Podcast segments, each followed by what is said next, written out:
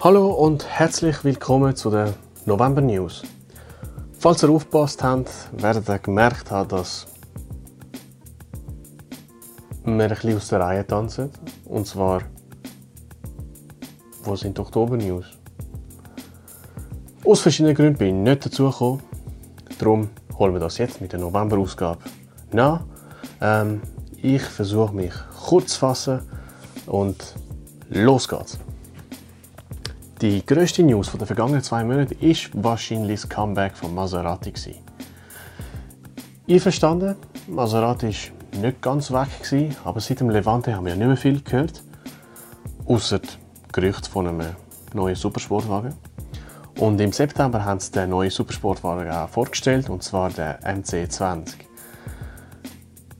Der MC20 ist nur schon nach der Benamsung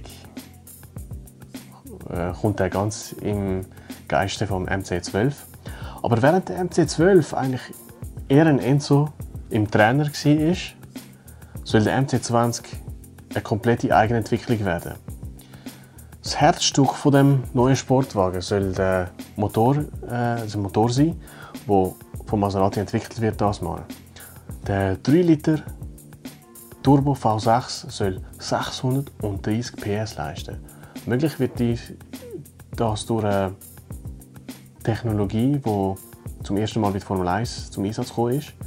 Ähm, ihr könnt im Internet nachschauen, wie, das, äh, wie die Zweikammerverbrennung aussieht. Äh, Engineering Explained hat zum Beispiel ein sehr gutes Video darüber, kann ich empfehlen. Ähm, sonst, das Monocoque ist aus Carbon, wie es sich für ein modernes Auto gehört, oder für einen modernen Supersportwagen gehört. Ähm, ist zusammen mit Dallara entwickelt worden.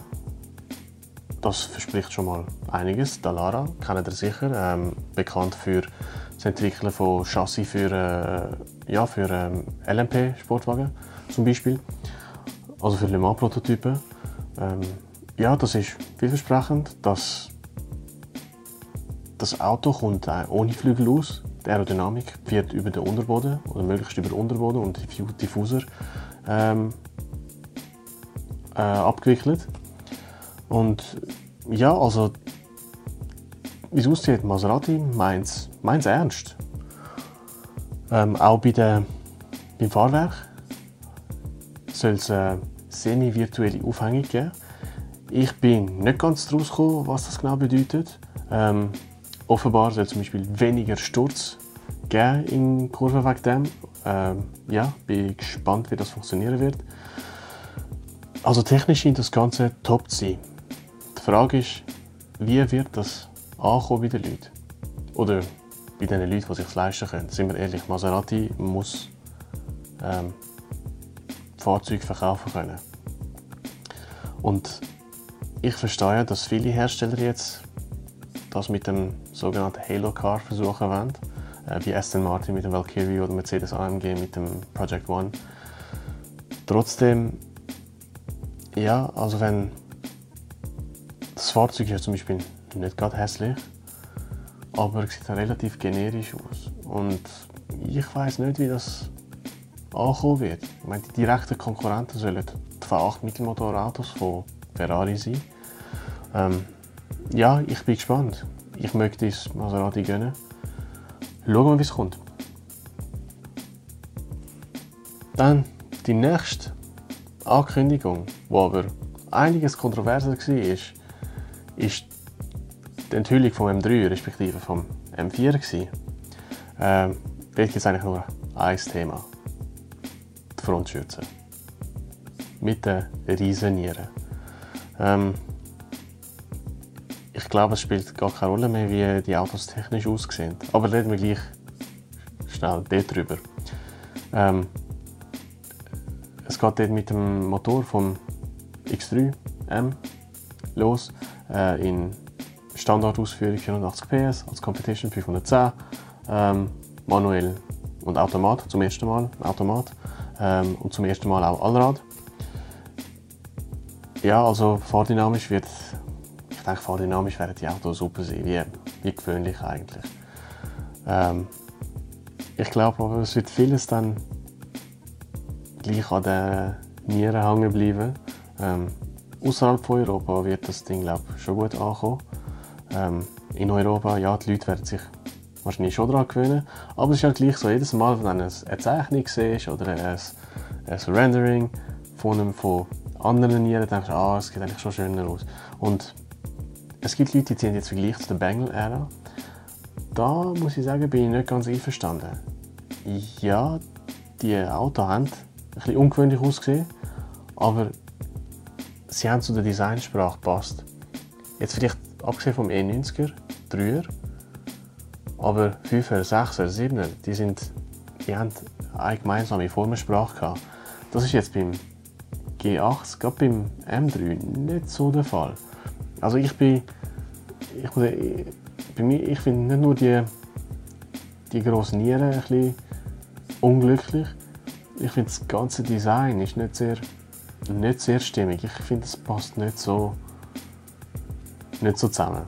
Aber schauen wir, vielleicht ja, haben wir alle unsere Meinungen geändert in drei Monaten. Oder vier, oder fünf, oder sechs. Ich bin gespannt. Was mir aber noch aufgefallen ist, ich habe mich mal durch den Konfigurator geklickt und bin ohne wahnsinnige Optionen auszuwählen auf 130.000 Franken gekommen.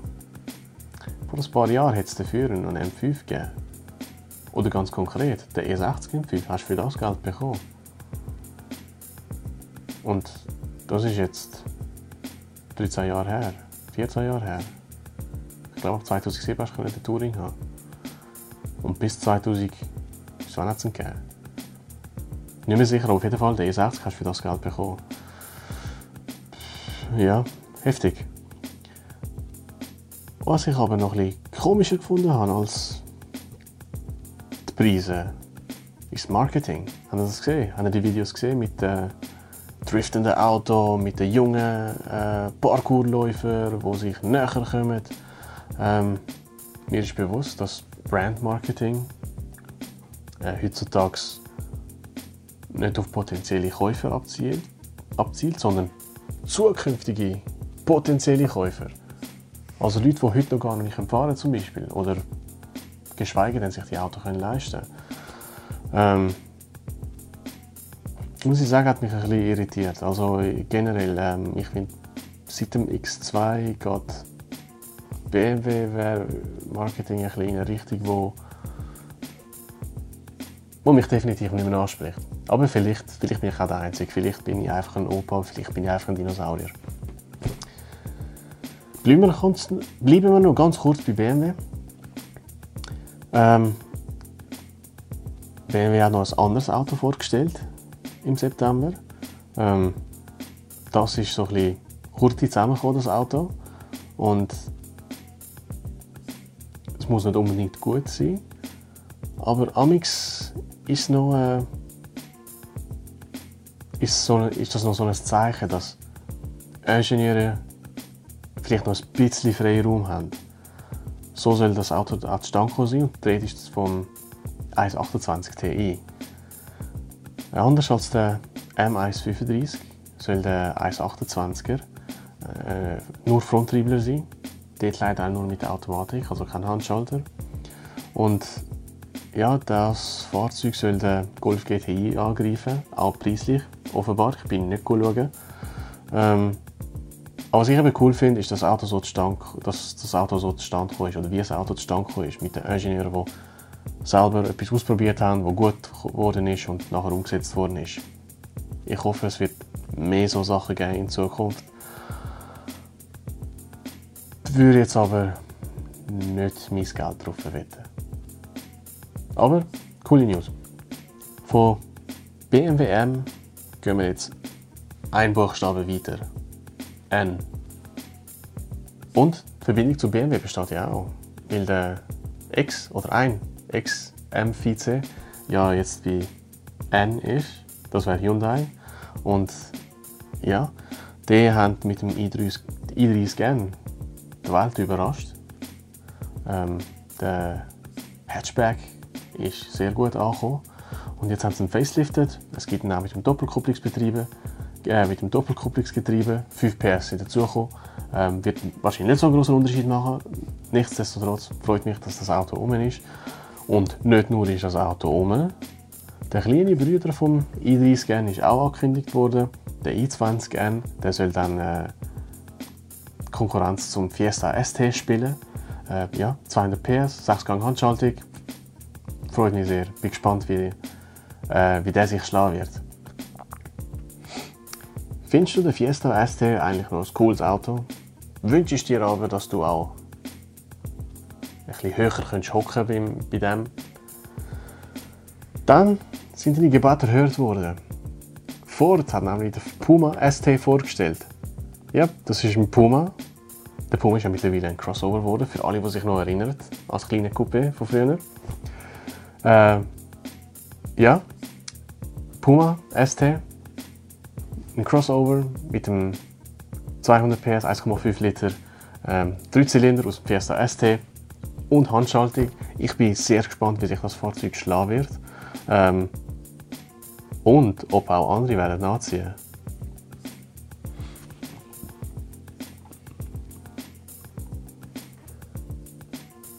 Wenn du so an, an Bugatti denkst, vor allem in den letzten paar Jahrzehnten oder, oder konkret seit dem Veyron, hast du dort gedacht, hm, ich wünschte, es gäbe eine sportliche Variante von denen?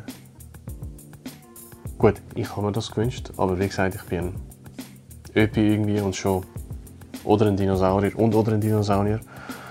Aber genau das hat Bugatti gemacht. Und zwar haben sie den Bolide vorgestellt. 1800 PS und 1250 Kilo. Gut, die 1250 Kilo sind Trockengewicht und das Auto ist also so nicht fahrbar. Und auch wenn das Auto jetzt ja, viel Öl brauchen wird für den W16 und für andere Kühler. Ähm, auch wenn es viel Kühlwasser brauchen wird, Bremsflüssigkeit und alles, wie auch immer, ähm, denke ich, wird das mit 100 Kilo vielleicht abdeckt sein. 1350 oder sagen wir mal 1400, das ist immer noch eine Wahnsinnsgewichtseinsparung. Also von den 1800 PS bin ich bei weitem nicht so beeindruckt wie von den 600 oder mehr Kilo, die es eingespart haben. Und zwar soll es möglich gewesen sein mit Titanlegierungen und mit dem Druckverfahren, wo man dann auch wirklich das Zeug so drucken kann, dass es möglichst Material sparen und demnach gewichtssparend wird. Also das ist wahnsinnig. Ähm, ich weiß nicht, ob das Auto wird fahrbar sein. Also mit 1400, äh, mit 1400 PS pro Tonne. Keine Ahnung, wie das Ding die Kraft auf den Asphalt bringen wird. Aber ja, wie gesagt, 1800 PS, bin nicht so beeindruckt, aber die Gewichtseinsparung, krass, wirklich krass. Mit und die, sagen wir, die letzte Neuvorstellung für heute hat weniger PS, freut mich aber nicht weniger wegen dem. Und zwar geht es um Ares. Kennt doch sicher. Ares. Nicht? Egal. Ähm, das ist eine Firma, die zuletzt, äh, soweit ich weiß, Lamborghini Huracans so ein bisschen umgestylt hat und so in ein, was ist es? In ein Auto, wo vom De Tomaso Pantera inspiriert äh, war, äh, umzuwandeln. Und die arbeiten jetzt an einem neuen Projekt, und zwar heißt das Projekt S1. Es ist bekannt, dass darunter eigentlich ein Corvette ist, also C8 Mittelmotorler. Ähm, was aber spannend ist, unter der Haube sollen, sagt man, man kann schon sagen, bei einem Mittelmotorler unter der Haube, aber hinter dem Fahrer ist vielleicht ein besser hinter dem Fahrer soll ein V8-Sauger sein, der um die 750 PS leistet. Gut, kann man vorstellen, dass sagen wir, die Serienvariante des Motor nicht die Leistung wird bringen Trotzdem ist die Frage, ist das echt ein Ausblick auf die kommende Z06? Gerüchte sagen ja, das soll ein 5,5 Liter Sauger sein, das der bis 9000 trägt. auch wenn ich mich jetzt nie als Corvette-Mensch gesehen hätte, da bin ich jetzt wirklich drauf gespannt. RZ06 mit einem V8, der bis 9000 dreht. Klingt gut. Bevor wir zu den Todesanzeigen kommen, ist vielleicht nicht so ein guter Name in dieser Zeit. Aber ich glaube, es trifft so gut. Aber bevor wir, bevor wir dort hingehen, ich bin eigentlich ein Fan von, oder ich tue nicht gerne an den Autos schrauben. Das heisst nicht, dass ich Technik nicht spannend finde, ich lasse auch, gerne, auch andere nicht gerne an den Autos schrauben oder an meinen Autos schrauben. Ich, ich, ja, so Tuning reizt mich gar nicht. Und ich kann ja sicher alle singen. Der ist ein 911 Tuner. Sagen wir mal, Veredler von alten 911. Ich bin weder ein Fan von dem Resto-Modding, noch ein Fan von 911er. Aber was dann der DLS vorgestellt haben, das Lichtgewicht, das sie mit Williams zusammen entwickelt haben, ähm, bin ich so ein bisschen auf den Geschmack gekommen. Und jetzt hat eine Firma namens Cyan Racing, das ist äh, die Firma, die für Volvo, oder respektive Volvo Tourenwagen, baut, ein, ja, so einen Resto-Mode gemacht. Und zwar haben sie einen alten Volvo P1800 ähm, aufgemotzt mit dem Motor aus dem Tourenwagen, mit, äh, mit, einer neuen, mit einem neuen Fahrwerk, also mit einem modernen Fahrwerk, mit einem modernen Handschaltgetriebe, mit einem Sperrdifferential, mit modernen Pneu, äh, Felgen, Bremsen und allem. Und das Ding ist so leicht, dass es wiegt nicht mal eine Tonne und der Motor leistet 420 PS. Und wenn das Ding noch wie ein Lancia Fulvia tönt, ein richtiges Traumauto. Also, ich finde es ich find's wirklich Hammer. Hammer. Gerne mehr davon. Nicht, dass ich es mir leisten könnte. So ein Stück soll 500'000 Dollar kosten. Auch mit dem, sagen wir mal, mit einem guten Frankenkurs kommst, bringst die Zahl schlecht runter. Aber Hammer. Wirklich, Traumauto. Und nach dieser guten News geht es in die andere Richtung, wie gesagt, Todesanzeigen. Fangen wir mit Nissan an. Die haben ja den 400Z als Prototyp vorgestellt. Ähm, 3 Liter V6 Turbo mit 400 PS. Äh, Handschaltung. Soll aber nicht nach Europa kommen, wegen der Emissionsregelungen. Der würde nicht durchkommen. Und ich würde jetzt lügen, wenn ich sagen würde, dass ich, hätte, dass ich mir einen gekauft hätte. Ähm, trotzdem ist es immer schade, wenn sagen wir mal, so eine Ikone oder so ein, ja, so ein Auto, das halt schon immer rum war, ein Sportcoupé, das schon immer rum war, plötzlich weg ist. Schade, schade. Ja, es geht noch in diesem Zug weiter. Ähm, Ford hat angekündigt, dass der Mustang GT350 ähm, ersatzlos gestrichen wird. Also ja, ersatzlos. Sie sagen ja, dass der Mach 1 der Ersatz dafür sein soll. Aber es ist natürlich nicht gleich.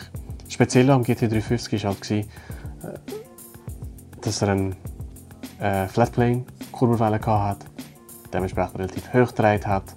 Ähm, es war eine Neuigkeit, eine Ausnahme für äh, amerikanische oder für, für ähm, ja, Muscle Cars, Pony Cars. Ähm, ja, schade, schade, dass er weg ist. Mach 1 finde ich, ist ein schwacher Trost, aber immerhin gibt es den. Gut, wir enden mit eher traurigen Nachrichten. Ähm, November, Dezember wird wahrscheinlich nicht viel los sein. Ähm, hoffen wir, dass es im neuen Jahr besser weitergeht. Bis bald.